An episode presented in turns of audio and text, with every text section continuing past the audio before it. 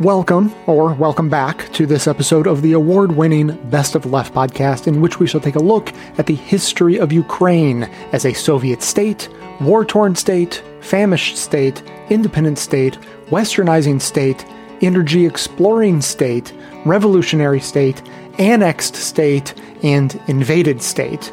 And we also look at the role of the West and NATO, as well as Putin's history and possible motivations for invasion as well.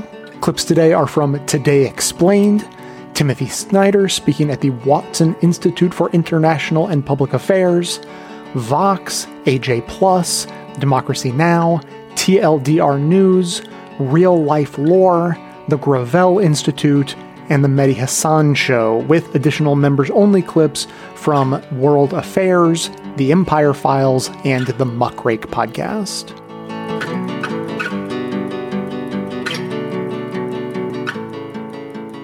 The propaganda you're referring to, uh, in part, is Russian President Vladimir Putin's claim that Ukraine is not a country, that it was entirely created by Russia. What is the argument that he is making?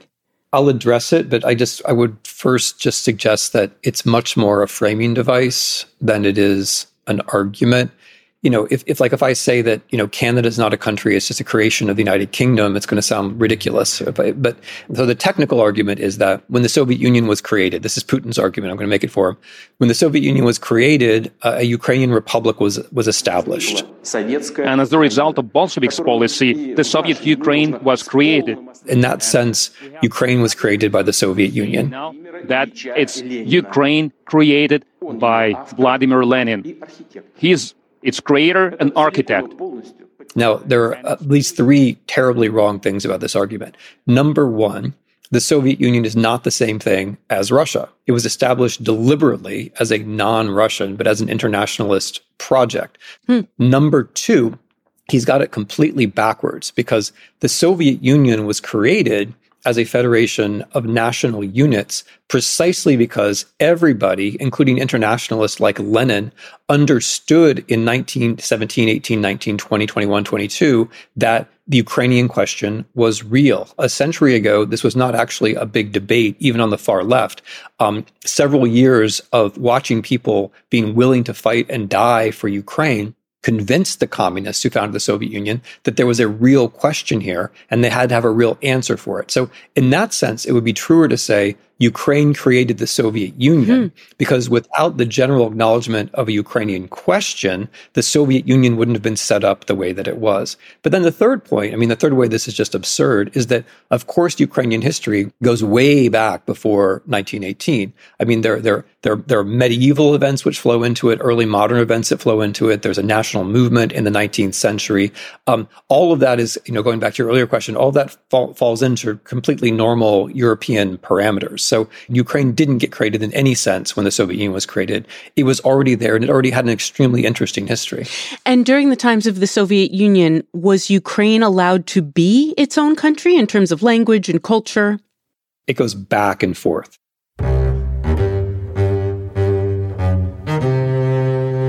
When they set up the Soviet Union in 1922, the initial idea is we're going to win over Ukraine. And the way we're going to win over Ukraine is we are going to have policies of affirmative action where we will recruit Ukrainian elites into the Soviet Union by promoting them, by opening up Ukrainian culture, by opening up jobs in the bureaucracy. That goes on through the end of the 1920s. But then when Stalin comes to power in 1928, he sees the situation differently. He, he's trying to transform the Soviet Union economically. Here was a government trying to plan and carry out complete transformation of the economy in five short years. He carries out a policy called collectivization, which basically means the state taking control of agriculture. Private property was confiscated, and peasants were herded into collective farms. Ukraine is the most important agricultural center in the Soviet Union. It's the breadbasket of Eurasia, basically. When his collectivization policy fails and starts starving people to death, Stalin says, no, no, this problem is caused by Ukraine. It's caused by Ukrainian nationalists. It's caused by Ukrainian agents funded from abroad, which is all complete nonsense. But what it does is that it turns the Ukrainian question around. And suddenly all of these people who'd been promoted through the 1920s are in show trials or committing suicide or executed in the Great Terror. Suddenly, Ukrainian traditional village life is being wiped out by a famine, which was not only entirely preventable, but which was basically not just allowed, but determined to happen in 1932 and 1933. So Ukraine is allowed to rise in a certain way, and then it's crushed.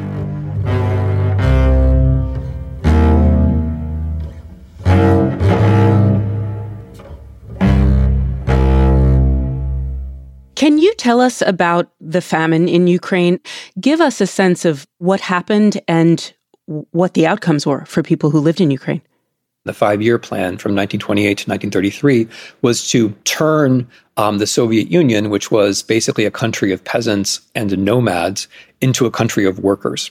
And an essential part of that was to get agriculture away from private farmers, from smallholders who were, who were very common in Ukraine, and get it under control of the state because that would allow the state to control um, a source of capital, which it could then divert towards industrialization. So the peasants would be put under control, the land would be put under control, the food would be put under control. And the idea was that this would allow the state to divert resources to what it really wanted to do, which was build up the cities, build up the mines, build up the factories.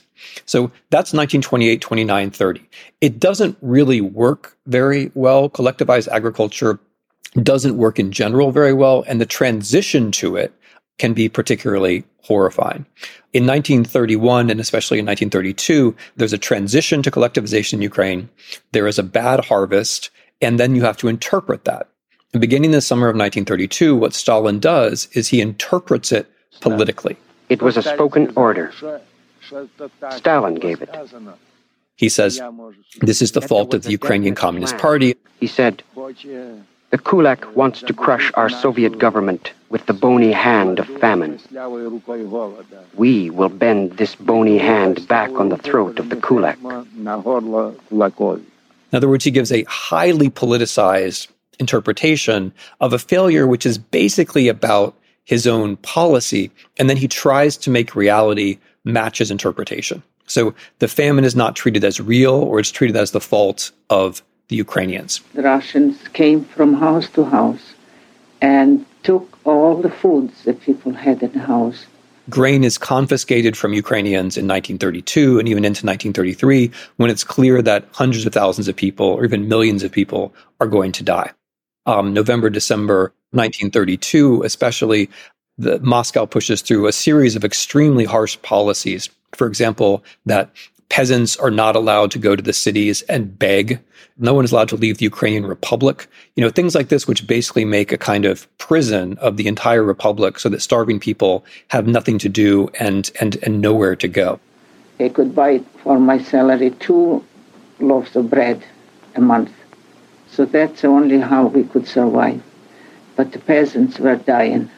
So the result of all of this is um, I mean, the greatest political atrocity in, in Europe in the 20th century up to that point, and a nationally and politically directed famine in which I think by the best estimates currently about 3.9 million people die who did not need to die. Oh my God. 3.9 million people die who did not need to die. And at that point, is Ukraine essentially beaten into submission? I mean, how do people respond? It happens over weeks and, and, and months. And as it happens, people lose their ability to behave politically or in a way that they could protect themselves. They very often you know, lose the elemental um, aspects of what we would think of as human morality and, and, and decency. So it's a very, very heavy weight on Ukrainian society. It's an unforgettable episode. And it is one of the things that marks Ukrainians now off from Russians. And so if a foreign government, you know, d- tries to deny it or minimize it or spin it in some way, as the Russian government has been doing, naturally that causes a good deal of resentment and alienation. What happens to Ukraine? Ukraine is a constitutive part of the Soviet Union from its establishment in 1922 to its disintegration in, in 1991. The back and forth of how the Ukrainian question is treated continues after the Second World War, if in a less violent way. So during the Second World War, for a while, Ukraine is praised by Stalin, and that's because the war is being fought largely in Ukraine. And by the way, Ukrainians suffer more than Russians in that war, not just relatively, but also in absolute terms. The civilians suffer more in Ukraine than in Russia. But during the war, because the Germans are trying to control Ukraine, Stalin praises Ukraine. But when it's over, that all turns around again. And the fact that Ukraine was occupied by the Germans is turned against Ukraine. Now Ukrainians are suspected of being collaborators. They're more suspicious than Russians are. When Stalin dies, there's a certain loosening on the Ukrainian question, which comes to its apex in the 1960s, where there's a certain relaxation um, and Ukrainian culture is allowed to flourish a bit. But when Brezhnev takes control from the late 60s and especially from the early 70s forwards, you have a policy of a very deliberate Russification in Ukraine. And it's at that moment, the 1970s, that are so important for understanding the present, because that's when people like Putin grew up. You know, so Putin's perspective that everything is basically Russian and like, you know, everyone really speaks Russian. And even if they seem not to, they really want to. That's a very 1970s perspective on, on, on all of this. And from Ukrainian point of view, the 1970s were very much a down point, which only really starts to turn around after the horrible nuclear disaster at Chernobyl. An official announcement from the Council of Ministers. There has been an accident at the Chernobyl atomic power station. One of the atomic reactors was damaged. It's really only after Chernobyl when Gorbachev and the Soviet leadership don't say anything about the spread of radioactive material that um, things start to move in Ukraine, um, and a new kind of politics emerges in Ukraine, which starts to talk about a Ukrainian autonomy or even Ukrainian independence. The Soviet Union comes to an end in 1991. Contemporaneous with that, there's a referendum in Ukraine about independence, in which there's not only a very large majority um, across the country for independence, there's also a majority in every region of Ukraine, including the ones that Russia claims or occupies or says it's fighting for right now. So after that, Ukraine has to build everything anew. It has to build a state, it has to build an economy, it has to build a political system. And that's the phase of history that we're in right now.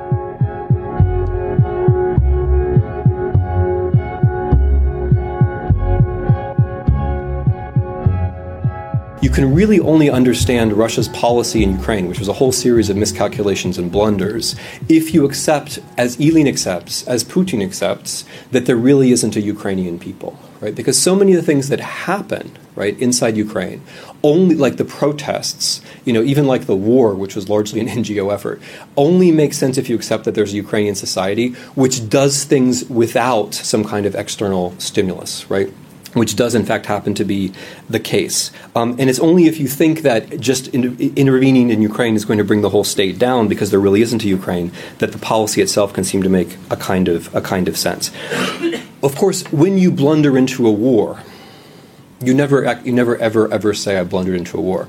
You always blame someone else. And Ilyin is very convincing and very useful here. At the end, right when they annex Crimea, um, Putin gives a speech a few months later in which he says Crimea is, is Russia's Jerusalem, make of that what you will, um, and, and, and as the authority cites precisely Ilyin. But the point about Crimea is that that's the moment when they start saying that it's all about the Americans, right? That we, the Americans made us do this. You know, the, we, we didn't have any choice. We had to do this because of the Americans, which is all, which is Ilyin. Maybe they get it somewhere else, but this idea that Russia is innocent no matter what it does, of which there are more spectacular examples, right? Like shooting down um, the Malaysian aircraft when they shot down the Malaysian aircraft, which they did. Um, they, they say, well, you know, this was actually an assassination attempt on Putin, which transforms like the real victims into Russia being the national victim, like immediately. And I, when I say immediately I mean literally immediately, three and a half hours after the event, it was already being reported on Russian television as an assassination attempt on the Russian head of state. We are innocent. No matter what we are doing, we, we are innocent, and it's the West's it's the West's fault. Okay. Now, um, this also helps to explain, I think, something which is really important, um, which is the, the basic logic of Russian policy towards Ukraine. Russian policy towards Ukraine from the beginning has always been about Europe, and it has been openly characterized as being about Europe. Um, the claim was that the Europeans were behind the Maidan, right? The claim that was made from Russia to Ukraine was that the Europeans are forcing their Western ideas upon you when Russia tried to peel Ukrainians away from the protests, what they talked about was how things like, you know, if you wanted free travel in, in the European Union, you had to first accept gay marriage, right? Things like this. This was the kind of propaganda they offered. And since then, I mean, literally since then, Russia has unfolded a policy against the European Union, I think of which Ukraine is only one part. When you invade Ukraine and you annex some of its territory, you're violating the fundamental norm of international law. That's very that's fundamental. It shouldn't be forgotten. But in addition to that, we've had all kinds of other interesting things, like um, funding separatists and national populists inside the European Union, most prominently the Front National, like using media resources, especially RT, the big Russian television network, to support separatism and national populism inside European Union states like deliberately bombing the Syrians into Germany after Merkel made it clear that they would be accepted, and then you know manufacturing rape scandals involving Muslims inside inside Germany, which I think is particularly nasty, although not exceptional. Um, this is all part, I think, of a general policy of treating the European Union as the, as the fundamental foe of Russian policy, which I which I think it is, and which is hard to explain without some kind of ideological framework.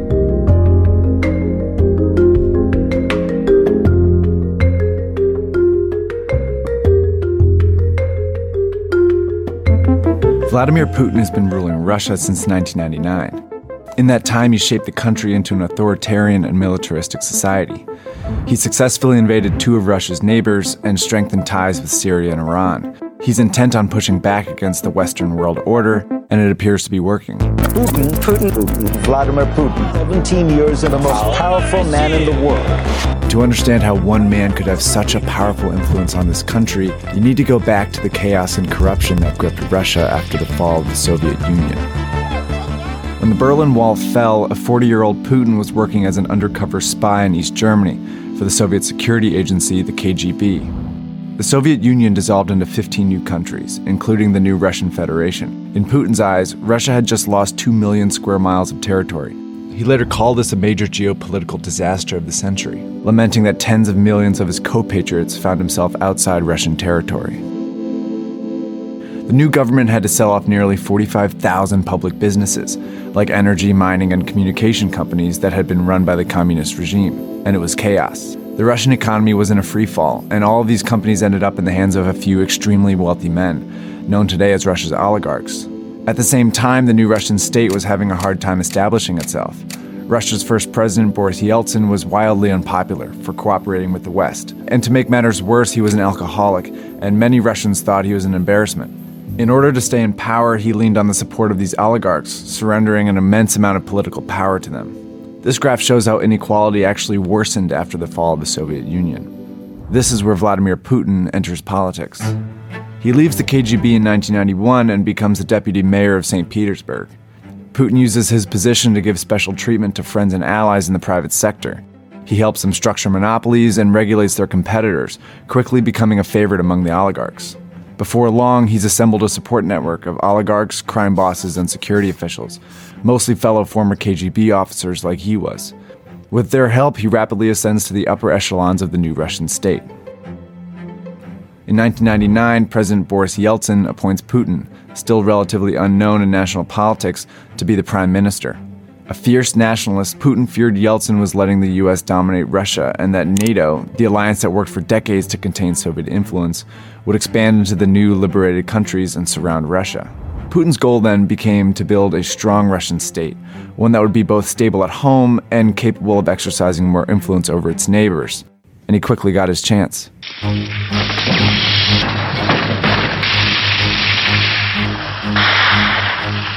During the post Soviet chaos, there was escalating violence in Chechnya, a region that had informally seceded from Russia in the mid 90s. Chechen warlords and terrorists were pushing into Russian territory and attacking the border. In August 1999, a series of deadly bombings killed more than 300 people in several Russian cities, including Moscow.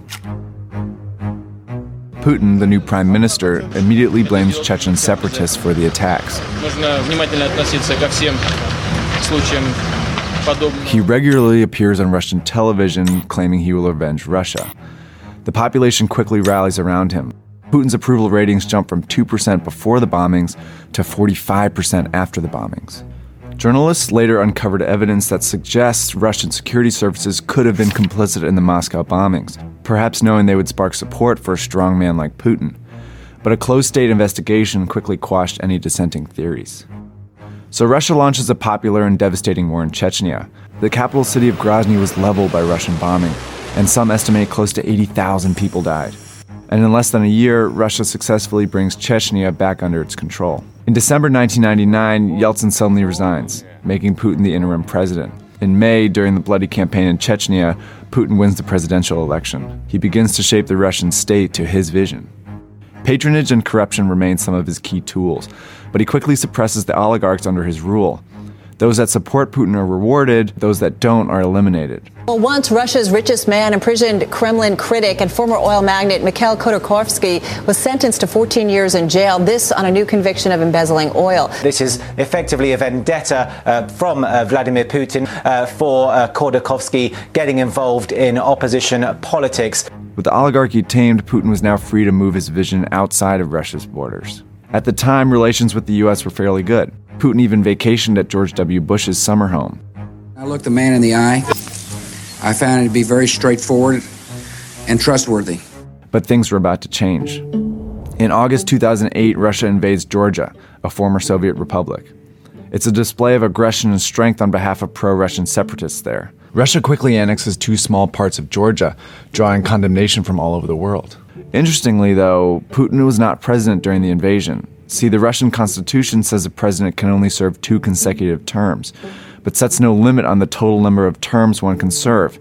So Putin took the prime minister role again, when his hand-picked successor Dmitry Medvedev served as president. When Obama is elected US president in 2008, he attempts to reset relations with Russia, and they make some progress, most notably to limit both countries' nuclear arsenals. But Putin remains paranoid about US intentions and remains opposed to these new relations. He's particularly bothered by US interventions in the Middle East, especially in Libya in 2011. He publicly criticizes Medvedev for not vetoing the action in the UN Security Council. Putin announces his candidacy for president and wins the 2012 election by a preposterous margin. Injustice, says Dmitry. This outrage can't continue. I'm here to say no to Putin. Putin starts his third term once again amid chaos. He doubles down on his authoritarian governance style at home and his militaristic strategy abroad. But in both cases, he showcases a mastery of information. Since he first took office in 2000, Putin has kept a tight leash on Russian television. Essentially, all news outlets are state owned propaganda machines. His regime decides which stories air and how, always depicting him as the strong Russian leader. In 2012, he cracked down on human rights and civil liberties, making clear there was no room for dissent in his Russia. Using state television, for example, he administered a blistering campaign against a feminist and gay rights music group, Pussy Riot. The latest and the loudest uh, uh, such performance was the so called punk prayer at the Christ the Savior Cathedral, where they were yelling things which were rather profane to be yelled in church. Of course, three members of uh, punk group Pussy Riot were convicted and uh, sentenced to two years in prison. Putin has also bolstered his aggressive foreign strategy. He's used traditional military methods, like sending weapons and fighter planes to help dictator Bashar al Assad fight a bloody civil war in Syria. But Putin's regime has also developed and fostered the most effective cyber army in the world, and he's used it to wreak havoc in the West. These hackers have stolen classified US information, hacked politicians' email accounts, even shut down Georgia's internet while Russian troops invaded, and of course, they tried to sabotage Hillary Clinton's presidential campaign in 2016. Russian hackers have also launched propaganda campaigns in support of right wing candidates in Europe.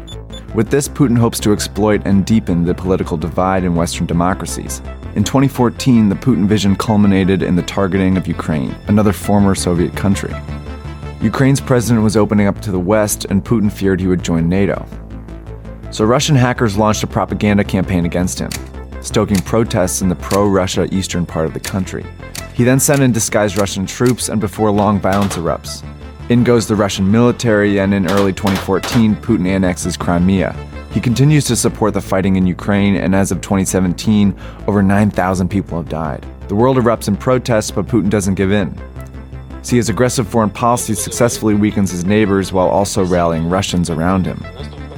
But he has done all of this at the expense of his own people.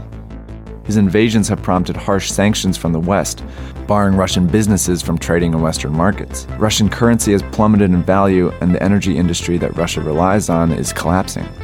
It's hard to imagine Russia can continue under these circumstances. But the election of Donald Trump brings new hope for the Putin vision. Trump's rhetoric has been notably soft on Russia. He could lift sanctions and weaken NATO, potentially freeing up space for Putin's Russia to become a dominant power once again.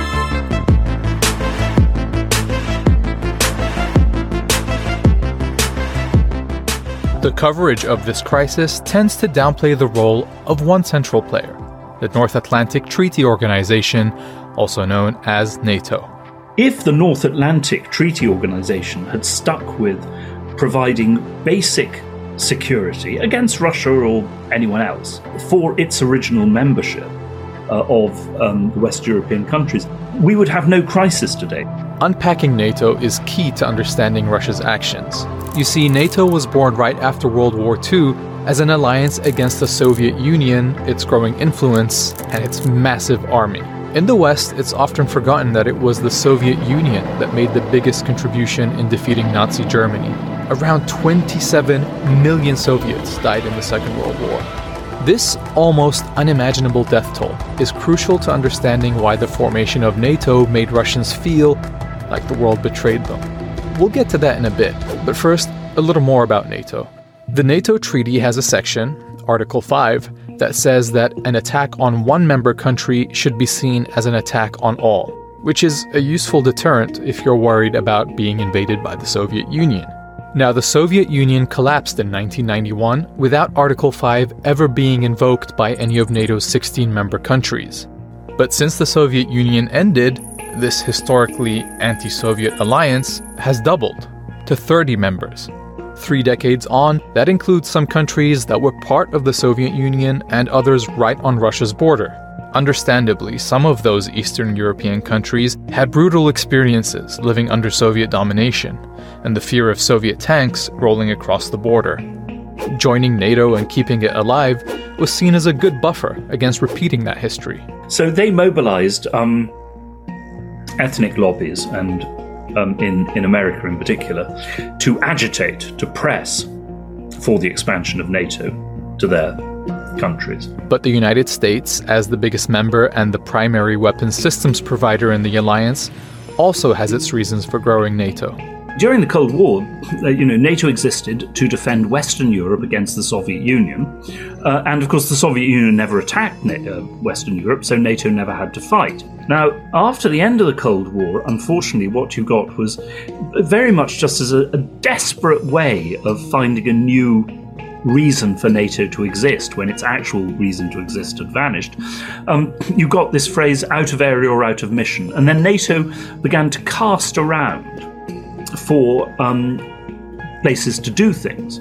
This was also a way, of course, of pleasing the Americans in order to keep the Americans in Europe. Remember a little earlier we talked about Russia's sense of betrayal? Well, this is where it comes from. As early as 1990, US diplomats reportedly promised not one inch eastward of NATO expansion. But this promise was actually never written down. So the US says there was no formal agreement. Russia insists that there was a verbal agreement and that it believed the US. And it's not like NATO wasn't aware of what growing the alliance could mean. Boris Yeltsin, Russia's first post Soviet president, warned even back then that any expansion would trigger, quote, the flames of war bursting across the whole of Europe. Well, we know what happened next. Well, NATO has expanded to take in former communist states of Eastern Europe um, and three former Soviet republics of Latvia, Estonia, and Lithuania.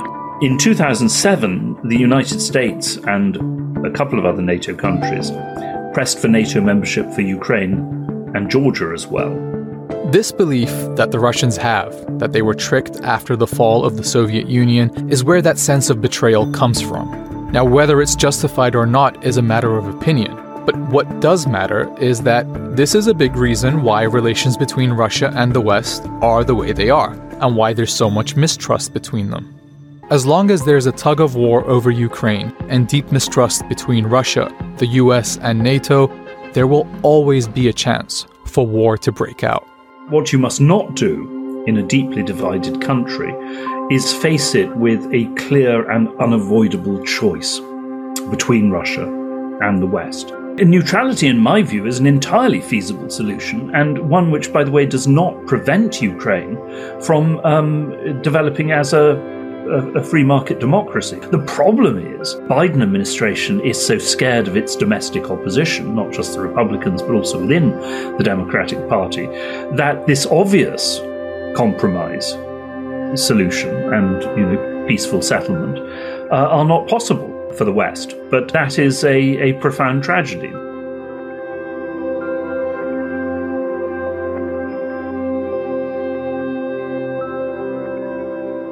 I want to turn back to a comment on Democracy Now! in 2014 made by the late historian Stephen Cohen about how NATO expansion in Eastern Europe could lead to war.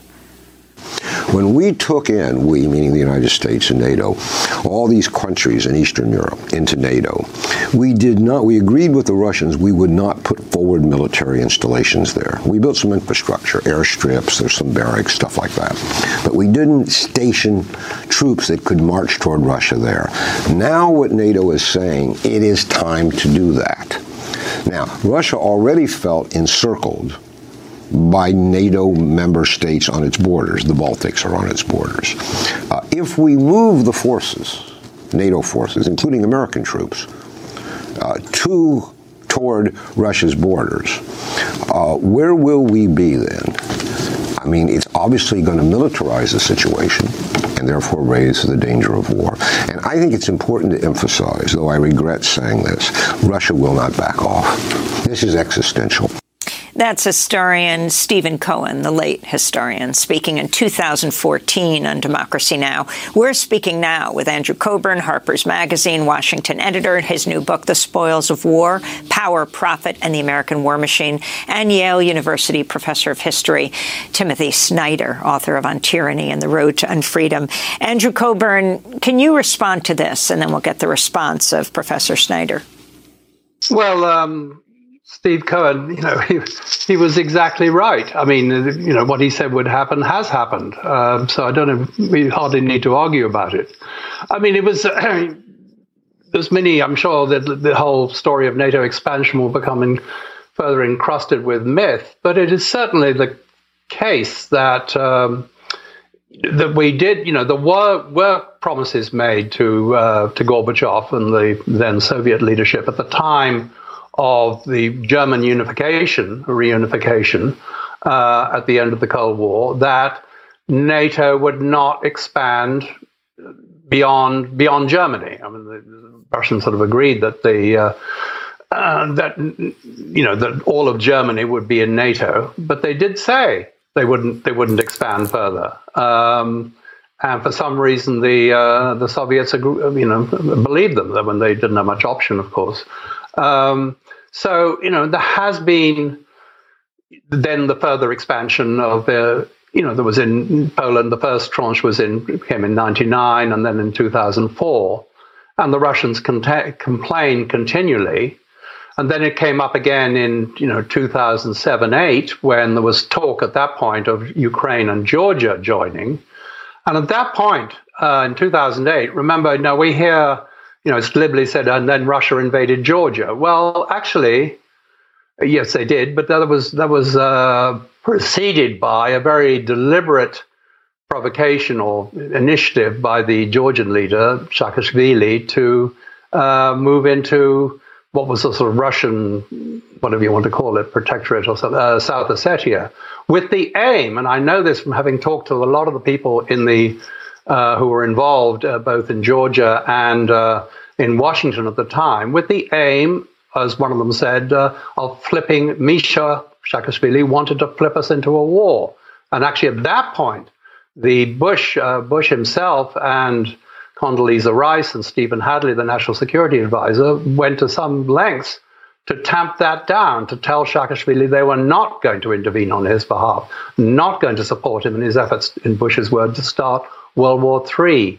So, you know, there has been, you know, it's, you know, again, pre, we have to prefigure this by proceed. we have to say, of course, what Putin does, has done is absolutely disgraceful, but it's kind of easy to understand. There has been sustained efforts to push NATO forward to um, to appear in a what to Russians might seem like Russian leadership might seem like a threatening posture, and to um, you know, people say there's a saying that NATO exists to deal with the instability that its own uh, existence uh, yeah. creates. Uh, yeah, I'm wondering if Timothy Snyder can respond to this issue of uh, the, the, NATO expansion, but also, you know, I happen to be uh, unfortunately old enough to remember the Cuban Missile Crisis in 1962, when President Kennedy was ready to go to war if necessary with uh, uh, the Soviet Union over the fact that the Soviet Union was putting missiles in an independent country, Cuba, uh, but was but the United States felt threatened uh, by the ability of the Soviet Union to enter its sphere of influence. I'm wondering if there's you see any parallels with uh, the mentality of uh, Putin right now. So let me let me just let me roll back to the history, and I'll end with I'll end with Cuba. So there, when when when Germany was unified, um, the, the, the, Americans and the Soviets uh, did make an arrangement about West Germany and East Germany. That arrangement, however, did not foresee and had nothing to do with the subsequent collapse of the Soviet Union after 19 we're talking about something that happened in 1990 in 1991 to everyone's surprise the soviet union no longer existed. And after that point it's very important to remember that the world isn't just about washington and moscow. It's also about other sovereign states and other peoples who can express their desires and have their own foreign policies. So when we speak of NATO enlargement, I mean, that's a bit of a misnomer. NATO was not there to enlarge. There wasn't much willingness on the part of Western Europe or the US to enlarge. It was the East Europeans themselves who pushed the process forward. I mean, we can decide that they didn't understand their own national interests, but that's how the process unfolded. It came from the East Europeans. And there was never an understanding between the United States and Russia after 1991 that this wasn't going to happen. It's true that the Russians objected, but it's also true that their understanding of NATO has changed drastically after NATO expansion halted um, and with the reelection of Mr. Putin. In the 1990s and 2000s, Russia and NATO cooperated, not least in Afghanistan, where the Russians tended to insist that the Americans and NATO had to take a harder line than they were taking. Mr. Putin himself referred to NATO well into the 21st century as a defensive alliance. He himself has changed drastically the way that he speaks about NATO. He uses it essentially as a way to try to rally the Russian population. Now, I would distinguish between what Mr. Putin says about this war and what the Russians think. It's very hard to find, at least as far as I can read the data, a Russian opinion that somehow Russia was threatened by Ukraine in 2022. I'm not I'm not seeing that. But in an important and fundamental way, this entire discussion is moot because now we know, given the way that the Russians are prosecuting this war, that never had anything to do with the ostensible motivations that they cited in late 2021. Given the way that they're prosecuting this war, we know that it's about the destruction of the Ukrainian state, given what they say and what they're doing. So um, I think it's important to also give the Russians agency to give Mr. Putin agency um, to understand that he might have motives which go beyond things that we do or go beyond the things he says that he thinks we'll understand. Now, on Cuba, Cuba encourages me in an odd way because in Cuba, the Americans made a deal. We pulled our missiles out of Turkey. That was the deal. I think there are arrangements that can be made to stop this war. I think there are compromises that can be found.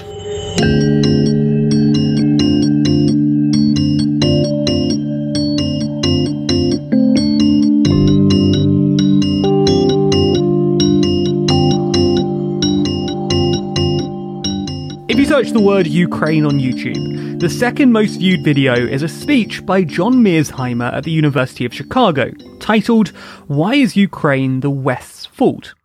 At the time of writing, Mearsheimer's speech has been viewed an astonishing 8 million times, which is especially impressive given that it's 75 minutes and pretty academic, and it's only second in popularity to Ukraine's 2021 Eurovision entry. While Mearsheimer's opinion isn't mainstream, it's clearly not a fringe opinion either. Politicians of all stripes have recently taken to Twitter to blame Russia's invasion of Ukraine on NATO expansion. And given that this opinion has gained some traction and is in itself pretty interesting, we thought it'd be worth doing a video on. So we're going to split this video into two parts pre-Crimea and post-Crimea. For this, we're actually going to use Mearsheimer's article rather than his speech focusing on a 13 page article on the topic in Foreign Affairs. In the second part of the video, we're going to argue that while there's space for debate about the appropriate division of blame pre Crimea, post Crimea, Putin only has himself to blame. So let's get into the first part of the video the Ukraine crisis pre Crimea. As we said, most of this video is going to deal with Mearsheimer's article, which was published in October 2014, and therefore mostly deals with the pre-Crimea tensions. As we read him, Mearsheimer makes three claims in his article. One, the West made a mistake in not heeding Putin's warnings. Two, that Putin's security concerns are legitimate, or at least more legitimate than the West imagines. And three, that the West's Ukraine policy is in no one's interest. Let's start with that first claim. Mearsheimer claims that the West has made a mistake in ignoring Putin's demands vis-a-vis Ukraine. Despite protestations from Moscow, the West went ahead with westernizing Ukraine via NATO expansion, EU expansion in the form of the Eastern Partnership, and investment in civic institutions. Now, there is some truth to this. Clearly, the West didn't take Putin's threats sufficiently seriously, and in retrospect, Europe's energy dependence on Russia looks a bit naive. Nonetheless, the West might argue that it's not so much that they didn't hear Putin's demands, but they considered them illegitimate. Putin was asking for a veto over Ukraine's foreign policy, and the West just weren't willing to accept this. Which leads us nicely onto Mearsheimer's second argument that Russia's security concerns were legitimate. Mearsheimer motivates this claim with three subclaims. Firstly, he argues that Ukraine has historically acted as a necessary buffer between the Napoleonic France, Imperial Germany, and Nazi Germany, and so it's unsurprising that Putin wants to avoid it becoming, quote, Western. Second, Mearsheimer argues that America has similar security interests. It's hard to imagine the US, for example, tolerating Canada or Mexico joining a China led military alliance. Third, Mearsheimer argues that this is just realpolitik. States will just defend their security interests, even if it means violating the West's so-called liberal principles. And we shouldn't see that as illegitimate. That's just what states do. Mearsheimer's argument here isn't watertight though. Let's start with his first claim about Ukraine's historical military importance. For starters, the history is a bit questionable. Napoleon actually crossed today's Belarus, not Ukraine. But more importantly, how is the history of Ukraine actually relevant to Putin's security concerns? South America is of great historical importance to Spain, but so what? Lots of countries share military histories. This doesn't mean that they get to have a say in one another's foreign policy. Mearsheimer's second claim is more interesting though, that the US behaves in a similar way. This is pretty much undeniably true, the US wouldn't accept Mexico joining a China led military alliance, and in 1962, Kennedy resisted the Soviet deployment of ICBMs in Cuba. Mearsheimer notes another instance of Western hypocrisy in the West's support for the 2014 Maidan uprising, which, to be fair, did essentially amount to a coup against a democratically elected president. This sort of reasoning, it's alright because the West did it first, is very popular among Russia contrarians. But it's just bad reasoning. Just because the West did it first doesn't mean that it's right. Instead, it might just be that it wasn't right in either case. It's not alright that Russia thinks it can veto Ukraine's foreign policy. And it's not alright that America thinks it can, hypothetically, veto Canada's foreign policy. Essentially, Mearsheimer's argument here only works if we accept the implicit premise that the West is perfect. And, well, most people just don't believe this. Mearsheimer's third claim, that this is just what states do and we should accept it, is only plausible from a realist perspective. Liberals would instead argue that we should expect states to abide by rules based order, and a failure to do so incurs blame. Essentially, the plausibility of Mearsheimer's appeal to realism will depend on whether you fall on the realist liberal axis. But you get the point. There's definitely space for debate as to whether Russia's security demands were legitimate.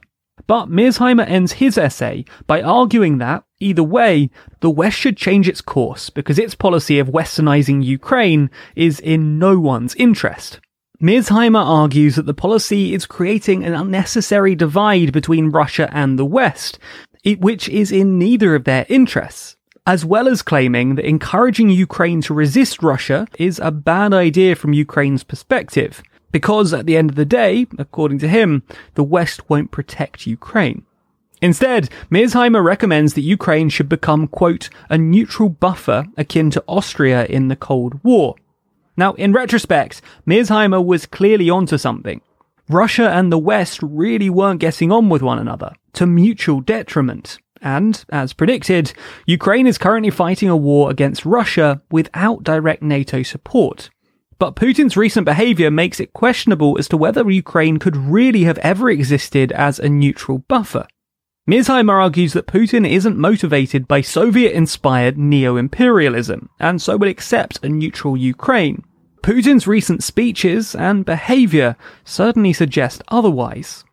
Essentially, while Mearsheimer's argument looks prescient, it's an open question as to whether Putin would have accepted Ukraine as even a neutral buffer.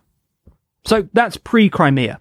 Arguably, there is a debate to be had about the legitimacy of Putin's security concerns and the prudence of the West Ukraine policy. But post Crimea, Putin doesn't have a leg to stand on. For starters, even if you think that Putin's security concerns were legitimate, his illegal annexation of Crimea was arguably disproportionate and definitely stupid. This is an important point. Legitimate concerns don't justify a disproportionate response. If your brother kicks you in the shins, you're not justified in shooting him in the face. While there were mitigating circumstances, polls consistently found that the majority of Crimeans wanted to return to Russia, for example, the annexation of Crimea was a flagrant violation of international law and arguably disproportionate. But perhaps most importantly, it was just stupid. In annexing Crimea, Putin accelerated the westernization of Ukraine, the precise thing he didn't want to happen.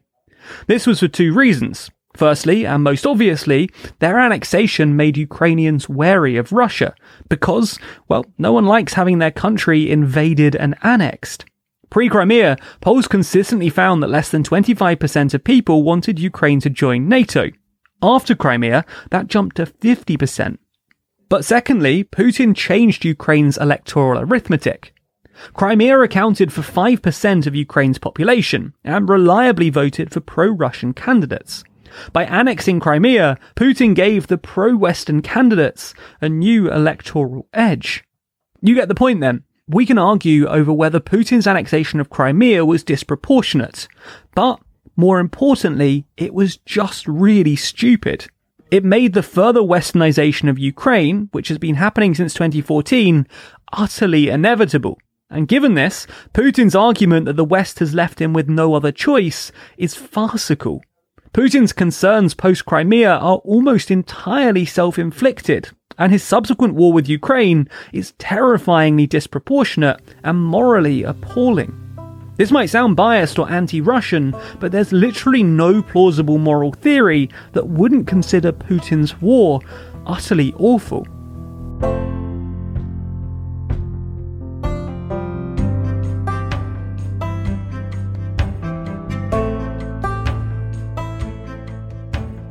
The biggest thing they want of all is energy. While their overall economy is little larger than Spain's, Russia remains a global superpower through the lens of energy resources. And it's specifically oil and gas that is the most critical component to understand about Russia's worldwide ambitions. Across multiple vast oil fields, Russia is the world's second largest producer of oil, ahead of even Saudi Arabia. While at the same time, Russia also possesses the world's largest proven reserves of natural gas, largely across across Siberia, which has enabled Russia to become the world's leading exporter of natural gas. The revenues gained from the sale of all these oil and gas exports are the literal foundation for the modern Russian state and Russian power, because they provide as much as 50% of the entire Russian government's budget and represent about 30% of Russia's entire GDP. Russia has used the vast money earned from selling oil and gas abroad to fund their military, pay off debts, save cash, and finance its own restoration as a global great power. Russia is therefore effectively a petrostate, just like Saudi Arabia or Iran, and is the only petrostate located in Europe, at least for now. For you see, despite these massive geological blessings, they also come with a number of geographical catches from Moscow's perspective. Most of their gas is sold off to the hungry customers in the European Union, so much so that 35% of the EU's entire gas supply comes from Russia alone including Germany, the world's fourth largest economy, who imports nearly half of their natural gas from Russia. This flow of gas towards Germany and Europe across this complex system of pipelines provides critical revenues for the Russian government to function and provides critical heat for European cities during the winter. And so both sides heavily rely upon the other here. Any disruption in this trade relationship would be disastrous from Moscow's perspective, and Ukraine is the most likely place place for such a disruption to happen in the future. Back during the Soviet times, when Russia and Ukraine were both one country, pipelines were built across Ukraine almost like a bridge that transported gas directly from the Siberian sources to the customers in Europe. But then, all of a sudden, after the USSR's collapse, Ukraine was an independent country who was demanding tariffs to the tune of billions of dollars a year from Russia in order to continue using their country as a gas bridge to Europe. And Russia had no other choice but to agree, because the pipeline infrastructure anywhere else didn't yet exist. As late as 2005, 80% of Russia's gas exports heading to Europe were still flowing across pipelines through Ukraine. But in the decades since, Russia has sought to solve this over reliance on Ukraine by building multiple new pipelines that avoid Ukraine entirely, like Yamal Europe across loyal Belarus, Nord Stream 1 and 2 beneath the Baltic that go directly from Russia to Germany, Moscow's largest single customer, along with South Stream, Blue Stream, and Turk Stream beneath the Black Sea. By 2024, Russia has plans to completely cease all of their gas exports through Ukraine entirely, and the government will save billions of dollars in tariffs as a result. But that is hardly what has been so threatening about Ukraine recently. Significantly more menacing to the perspective of Moscow was the discovery, for the first time in early 2012, that Ukraine's exclusive economic zone within the Black Sea may contain more than 2 trillion cubic meters worth of natural gas, largely concentrated around the Crimean Peninsula. To make matters even more interesting, further technological advancements in the early 2010s that enabled the successful drilling of natural gas and oil from shale rock unlocked the potential shale gas hotspots for Ukraine around Donetsk and Kharkiv in the east and around the Carpathians in the west. Beginning in 2012, there was suddenly a very real possibility that almost out of nowhere, Ukraine had the world's 14th largest reserves of natural gas, just behind Australia and Iraq. But as a relatively poor country, Ukraine lacked the finances, the technology, or the equipment to successfully harvest any of these resources in any large quantities. But that all changed when, shortly afterwards, the Ukrainian government began granting exploration and drilling rights to the likes of Shell and Exxon. It was suddenly possible that within a few years, these Western companies would enable Ukraine to transform into Europe's second petrostate, which would have not only been a direct and serious competitor to Russia's own gas supply to the European Union, and thus at the same time a major threat to the Russian government's budget and GDP, but would have also provided the easy path of eventual Ukrainian admission into the European Union and NATO as well. And this is what's really, in my opinion, what this whole situation is truly about. In 2012, at the time when these discoveries were initially made, the man in charge of Ukraine was Viktor Yanukovych, a pro Russian politician who was keeping Ukraine more politically aligned with the interests of Moscow. So long as he was president, these discoveries were not directly threatening to Russia. But when suddenly in February 2014, his government was toppled in a pro EU and pro Western revolution in Kiev, Moscow was very quick to take the opportunity to invade some of Ukraine, seize the Crimean Peninsula, and annex it in the name of historical claims and protecting ethnic Russians. But by seizing Crimea, the Russians also took direct control of two thirds of Ukraine's coastline and, by extension, the vast majority of Ukraine's maritime exclusive economic zone. And, most critically, an estimated 80% of Ukraine's potential offshore oil and gas reserves. In addition, billions of dollars worth of drilling equipment and other assets in the peninsula were seized by the Russians, all of which completely crippled the Ukrainian government's future potential to challenge Russia's gas supremacy in Europe. To make matters even worse, from Ukraine's perspective, the areas of Ukraine that are the most rich in shale gas are located very near to the most major conflict zones encouraged and funded from Moscow, with the Donetsk and Luhansk rebellions here and the Transnistria breakaway republic in Moldova over here, which, in my view, is not a coincidence. As a result, Shell and Exxon both backed out from all of their contracts with the Ukrainian government shortly afterwards, leaving Ukraine with no capability to extract the remaining resources themselves, and no capability to challenge Russia's occupation of Crimea. From the perspective of Putin and his regime, these were all mandatory actions to take in order to curb a Western oriented Ukraine from ever selling major supplies of gas to Europe that would threaten his own regime's primary source of wealth and power. Ukraine had to be dismembered to protect himself and the other oligarchs who are in power. But there's more. Under Putin, Russia can't ever give Crimea back to Ukraine because it would surrender the entire exclusive economic zone and all of the gas resources within it back, along with the strategic port city of Sevastopol, one of the very few year round ice free ports that the Russian Navy can use and needs to operate throughout the Black Sea and the Mediterranean.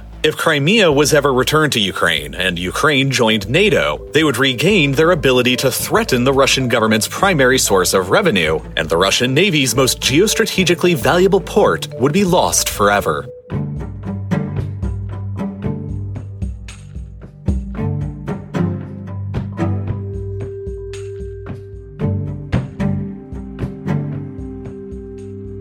Let's start in 1991 when Ukraine became fully independent from the Soviet Union. And independence was tough. After the fall of communism, the economies of post Soviet republics were falling apart.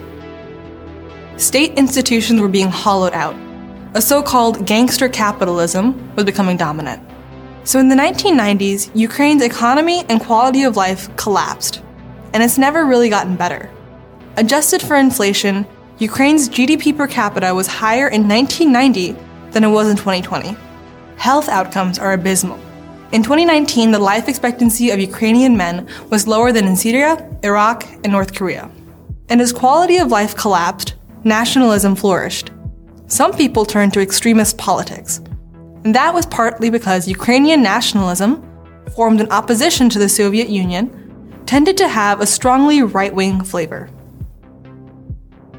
To understand that, we have to look at a crucial figure in Ukrainian nationalist history, a guy named Stepan Bandera. You see, in the 1930s and 40s, Bandera wanted Ukrainian independence from Poland and the Soviet Union. So when the Nazis invaded, Bandera allied with them.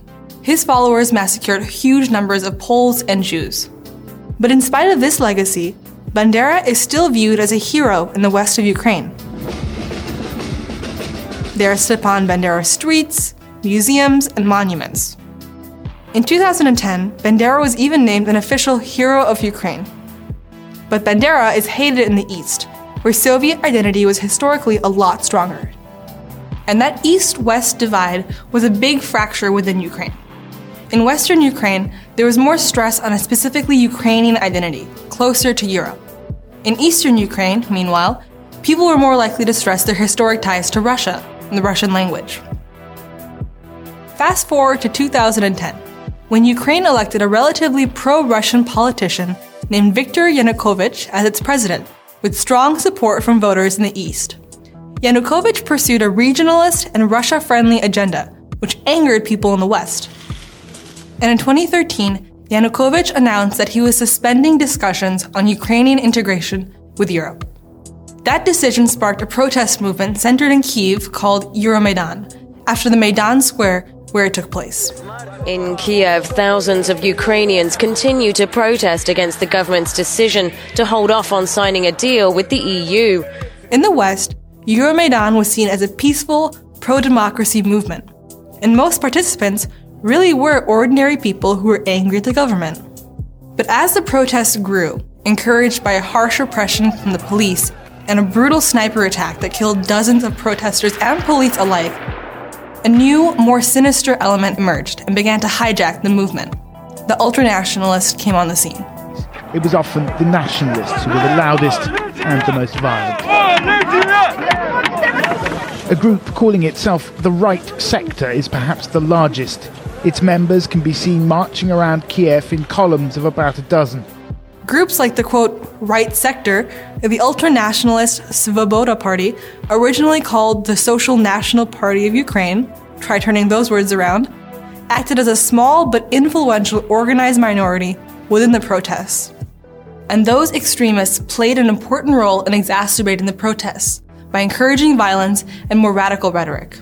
There are allegations that the sniper attack was actually orchestrated by the right sector and its co conspirators. By early 2014, the government lost the ability to control the protests.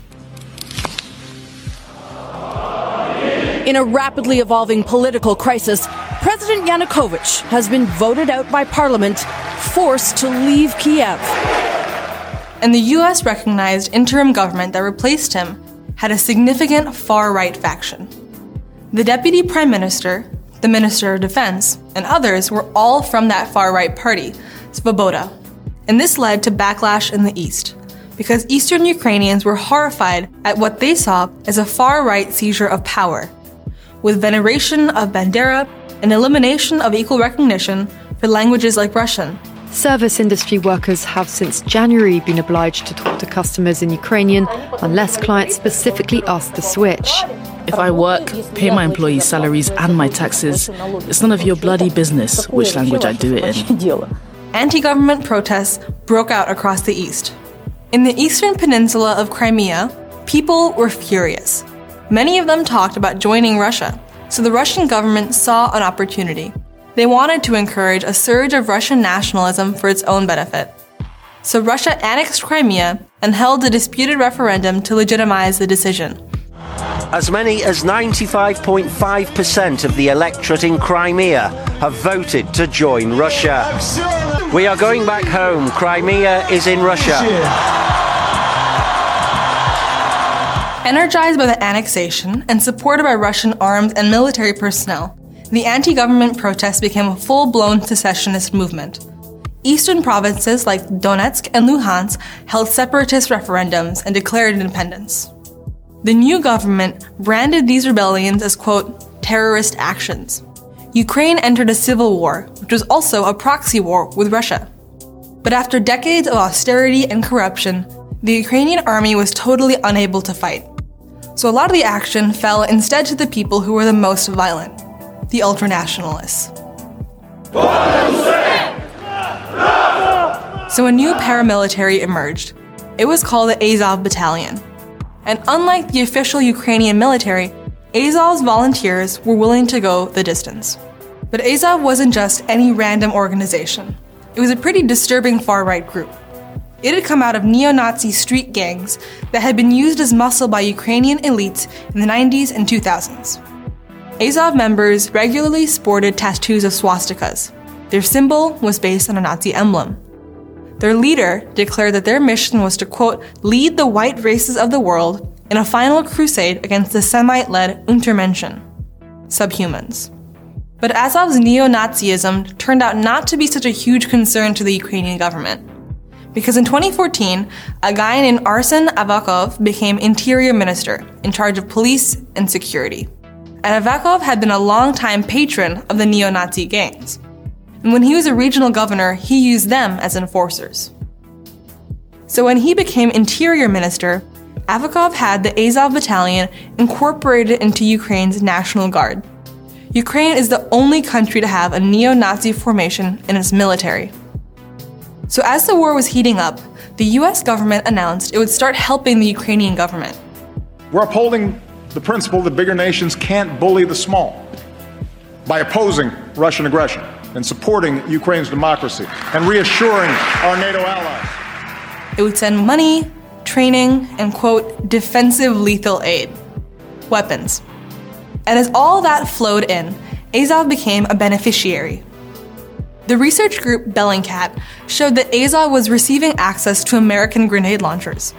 A Daily Beast investigation showed that US trainers were unable to prevent aid from reaching neo Nazis. And Azov itself posted a video of the unit welcoming representatives from NATO. Some in the US were concerned about all of this. They warned that arming neo Nazis would pose a threat to Ukrainian minorities and to Ukrainian democracy. But whenever Congress tried to ban funding for Azov, the Defense Department had those provisions removed. So the US continued funding Azov for years. It wasn't until 2018 that funding was banned, and that the State Department labeled Azov a quote, nationalist hate group. Ukraine is still mired in a war on its territory, and the Russian government likes to use Ukrainian nationalists in its propaganda, part of its practice of painting all Ukrainians as Nazis. Of course, those claims aren't really true. But Ukraine still does have a serious and militarized neo Nazi problem, and Western support extends beyond Azov. Even today, far right groups continue to benefit from training by Western countries. American politicians have met with far right leaders. People of Ukraine, this is your moment. During the protests, American Senator John McCain made a public appearance with a leader of the far right Svoboda Party. This guy. He had previously been kicked out of Ukraine's parliament for extreme anti Semitism. And here's that same guy meeting with then Vice President Joe Biden. So, since the 2014 uprising, Ukraine's far right has become increasingly powerful. Azov veterans have been given high positions in the security services. In 2016, Andriy Parubiy, pictured here when he was leading a neo Nazi party in the 90s, became Speaker of the Ukrainian Parliament, even as he continued to offer praise for Adolf Hitler. Here's Parubiy meeting with John McCain. The new Ukrainian government even made it a criminal offense to deny Bandera's heroism. And in 2021, the United States and Ukraine were the only two countries to vote against a UN resolution condemning the glorification of Nazism. A climate of impunity has developed around far right violence. Attacks against Roma and gay people go unpunished. A 2018 report found that Ukraine had more incidents of anti Semitic hate crimes than all other post Soviet republics combined. So that's the story of how the far right helped cause the country to fracture but it's also a story about America, how America's support helped legitimize the far right and allowed it to build influence. And that's a pattern you see over and over in American foreign policy getting involved in places that we don't really understand and supporting groups, lesser evils, that we think serve our interests. And then being surprised when the blowback hits us in the face. In Central America, in the Middle East, in Southeast Asia, and now in Ukraine.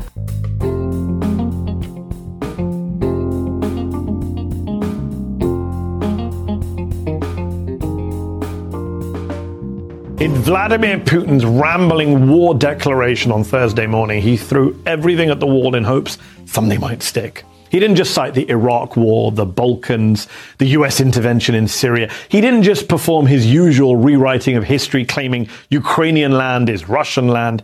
He also said this, and I quote, we will seek to demilitarize and denazify Ukraine. Later, he addressed Ukrainian soldiers directly saying, quote, your fathers, grandfathers, and great grandfathers did not fight the Nazi occupiers and did not defend our common motherland to allow today's neo-Nazis to seize power in Ukraine. All of which seems awfully weird since Ukraine is not a Nazi country. So what in the world is Vladimir Putin going on about? Well, it's part of a Russian propaganda narrative, one that's long found currency among the American far right and parts of the far left. A lie told in bad faith, but one that almost a decade ago held a sliver of truth. It started in 2014 when Ukrainian demonstrators forced the Russian aligned president Viktor Yanukovych to flee the country. Putin responded by invading and backing Russian separatists across Ukraine. And in the fighting, far right fringe militias joined other Ukrainian elements to defend their homeland. Chief among them was the Azov Battalion, a paramilitary formed by, yes, neo-Nazis. But other far-right groups came and went too, with names like Right Sector, Patriot of Ukraine, and White Hammer. Few made much of an impact on the fighting or on Ukrainian society. But even back then, Putin was falsely claiming that the neo-Nazi groups ran Ukraine. Never mind the fact that in Ukraine's most recent election in 2019, the country's ultra-nationalist far-right coalition gained just over 2% of the vote and zero seats in parliament. These guys don't run anything in Ukraine, with one notable exception. The Azov battalion still enjoys status as a National Guard unit, one that US and Canadian militaries refuse to work with when they're training Ukrainian troops. In fact, you may have seen them recently in viral photos showing Azov soldiers training regular Ukrainians, including a grandmother, for possible insurgency fighting against Russian invaders. The vast majority of Ukrainians have little in common with Azov's extremists, but with the constant threat of Russian invasion, they don't mind the help. That's according to Michael Colborne, a Bellingcat researcher who literally wrote the book on Azov. This week he told the Israeli paper Haaretz that if you ask Ukrainians what do they think of Azov's politics, or mention that they are far right extremists, many people will say, I don't really care about that. I don't share those views. I'm more interested in what they can do to defend Ukraine. That's disconcerting, but also on some level, understandable. If there were a foreign state invasion of the American mainland, a lot of armed US liberals might suddenly find themselves shoulder to shoulder with Proud Boys on the ramparts. Then again, maybe not if the invading force was Russia, because you see, few national leaders today lean on military support from neo Nazis as much as Vladimir Putin. Back in 2014, US intelligence showed Russia let thousands of far right volunteers flock to eastern Ukraine to fight against the Ukrainians, including elements from Russian National Unity, a neo Nazi group with a literal swastika in their logo, and Rusich, a private military neo Nazi unit that has been accused of war crimes in eastern Ukraine as well as in Syria, according to multiple reports. And just last month, the Daily Beast reported that members of that far right militia hinted that they were soon headed back to the Ukrainian city of Kharkiv, where yesterday explosions could be heard as the Russians advanced. Is that how Putin plans to denazify Ukraine with neo Nazi irregulars of his own? Meanwhile, in the supposedly pro Nazi Ukrainian parliament last week, lawmakers passed a bill that would make hate crimes against Jews punishable by up to eight years in prison. The bill now awaits signing by Ukraine's president, Vladimir Zelensky, who is Jewish and whose father's family was decimated by the Nazis in the Holocaust. Yes, that's the guy Vladimir Putin says is a Nazi stooge. Who in the world is he trying to convince? And why does he think it will work? Joining me now to discuss this are Steven Pifer, former ambassador to Ukraine under Bill Clinton, now William Perry Fellow at Stanford, and author of The Eagle and the Trident US Ukraine Relations in Turbulent Times and Jason Stanley, professor of philosophy at Yale University and author of How Fascism Works. Thank you both for joining me this evening. Uh, Steven, let me start with you. You just heard President Zelensky there responding to these charges, and members of the sizable Ukrainian Jewish community are calling Putin's claims appalling. You served as ambassador there for two years. When you hear people say Ukraine is shot through with Nazis, how do you respond? It's simply not true. I mean, this is a country where when they have elections, the far right typically gets less than 2% of the vote. It's a country that in 2019 elected a Jewish president with 73% of the vote. Uh, but what this gets to is it's it's really aimed at the Russian public. Is Vladimir Putin has built the defining narrative for Russia and the Soviet Union was the defeat of Nazi Germany. And so, to the extent that he can try to portray Ukraine as somehow Nazified, he hopes to generate public support in Russia for what he's doing. And judging by the protests, um, maybe a lot of Russians are really coming to question this attack he's launched. And Jason, separate to your own uh, best selling book on fascism, you also wrote a book titled How Propaganda Works. Is this just projection from a propagandistic Putin? I mean, we know that he himself directly supports far right politicians in other countries, Marine Le Pen, for example, and Russia's military leans on neo fascist militias too. So, what is he going on about saying, look at the Nazis in Ukraine? Putin's regime and Putin are the global leader, among the global leaders of the global fascist movement. And what we have here is an instance of what I call undermining propaganda when you use words in an inverted way, you use an ideal to undermine itself. Think about the horrific claim that they're going to denazify Ukraine. That what they mean is they're going to take all the democratic leaders and imprison them or kill them and replace them by fascist stooges. That's what they mean by denazification. This is this is undermining the the language of democracy and freedom, uh, and uh, and it's trivializing the language of the Holocaust. It's a very good point. And Steven, I want to be un- unambiguous here. Azov and these other groups on the far right are clearly not good people, and they have provided a training ground for the global far right. In a 2020 New York Times op-ed, Congressman Max Rose and former FBI counterterrorism agent Ali Soufan point out that several organizers of the deadly white supremacist rally in Charlottesville in 2017 and the Christchurch mosque mass shooter traveled to Ukraine to train and fight with neo-Nazi groups there. Now, of course, none of that justifies Russian brutality or is an endorsement of Russian smears about Nazis running Ukraine, as we've discussed. But should we in America not be insisting to Ukraine that they at least take this one unit out of the national security structure and make sure that Western weapons that we may send there don't end up in neo Nazi hands?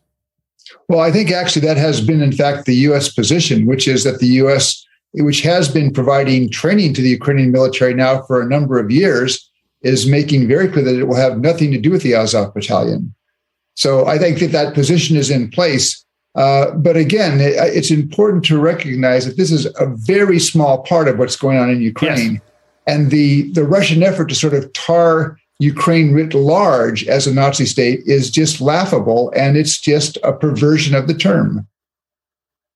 So it is laughable and it is a perversion of the term, but it has been picked up by some on the far right in America, some on the far left. And Jason, you tweeted recently, quote, I'm on the left. When I went to Kiev to speak in 2017, many of my friends on the left assured me that Ukraine was a fascist state and only US propaganda said otherwise. When I returned after spending days talking to politicians and journalists, I realized those claims were nuts. Tell me a little bit more about what you found and why is this happening now on some parts of the left?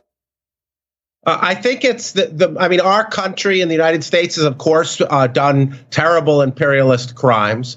And too many people on the left uh, think that imperialism is only something the United States can do.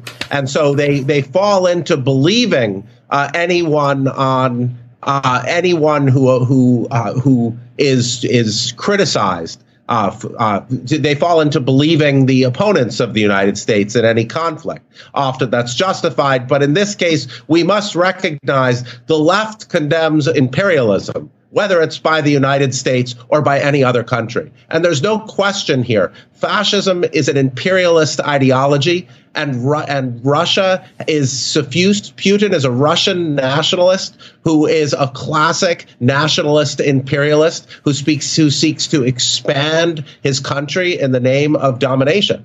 Uh, so that is something the yes. left should criticize. Yeah. But there's also, I think, uh, another factor at play here, which yes. is that for Putin, having a westward oriented democratic Ukraine, and if they get the economy right, that's a threat to the very regime in the Kremlin. Because that right. kind yes. of Ukraine is going to cause Russians to ask, why can't we have the same political voice, the same democracy that they have in Ukraine? So this is about regime survival, very much driven by Russian domestic politics as well as Putin's geopolitical concerns.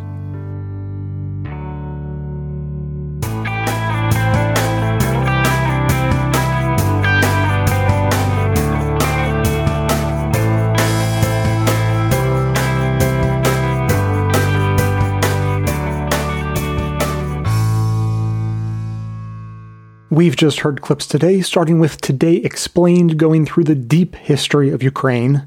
Timothy Snyder, speaking at the Watson Institute for International and Public Affairs, explained Putin's understanding of Ukraine's independence as basically illegitimate. Vox went through Putin's history from obscurity to the presidency.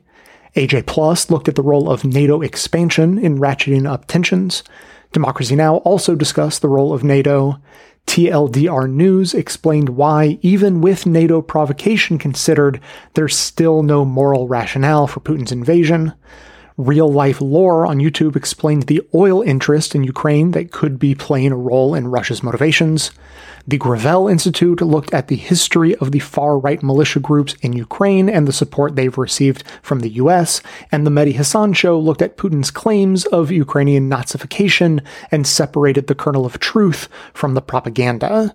That's what everyone heard, but members also heard bonus clips from World Affairs doing an even deeper dive on how Ukraine's complicated history is being manipulated for propaganda purposes History is always a political tool. I mean, we can see that everywhere. The difference in this particular case is that President Putin is relying on a version of history in which Ukrainians don't have their own. And that's simply not true. The Empire Files broke down the anti Lenin aspect of Putin's recent speech, blaming the Bolsheviks for Ukraine's independence. Putin demagogically says this is if you want to call Ukraine anything, you could call it v- Vladimir Lenin's Ukraine.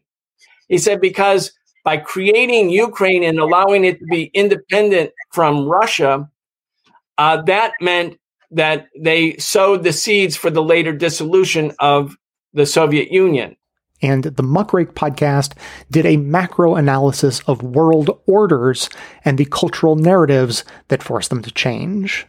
This invasion of Ukraine is seen as one of the theaters in which Vladimir Putin would strike against the New World Order, dismantle or begin to dismantle the American empire, and create what he and some of the people around him, just some, not all, what some of them believe will be a new multipolar world.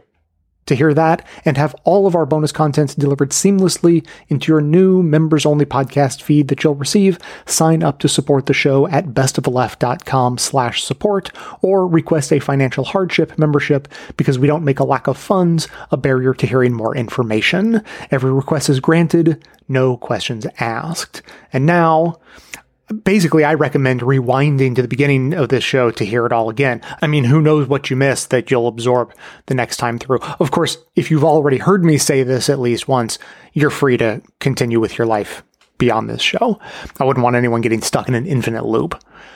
As always, keep the comments coming in at 202 999 3991 or emailing me to j at bestoftheleft.com. That's going to be it for today. Thanks to everyone for listening. Thanks to Deon Clark and Erin Clayton, both for their research work that went into this episode, as well as their participation in our bonus episodes. Thanks to the monosyllabic transcriptionist trio, Ben, Ken, and Scott, for their volunteer work helping put our transcripts together. Thanks to Amanda Hoffman for all of her work on our social media outlets, activism segments, graphic designing, webmastering, and bonus show co hosting. And thanks to those who support the show by becoming a member or purchasing gift memberships at bestoftheleft.com slash support through our Patreon page or from right inside the Apple Podcast app. Membership is how you get instant access to our incredibly good bonus episodes, in addition to there being extra content and no ads in all of our regular episodes. So, coming to you from far outside the conventional wisdom of Washington, D.C., my name is Jay, and this has been the Best of the Left podcast coming to you twice weekly, thanks entirely to the members and donors to the show from bestoftheleft.com.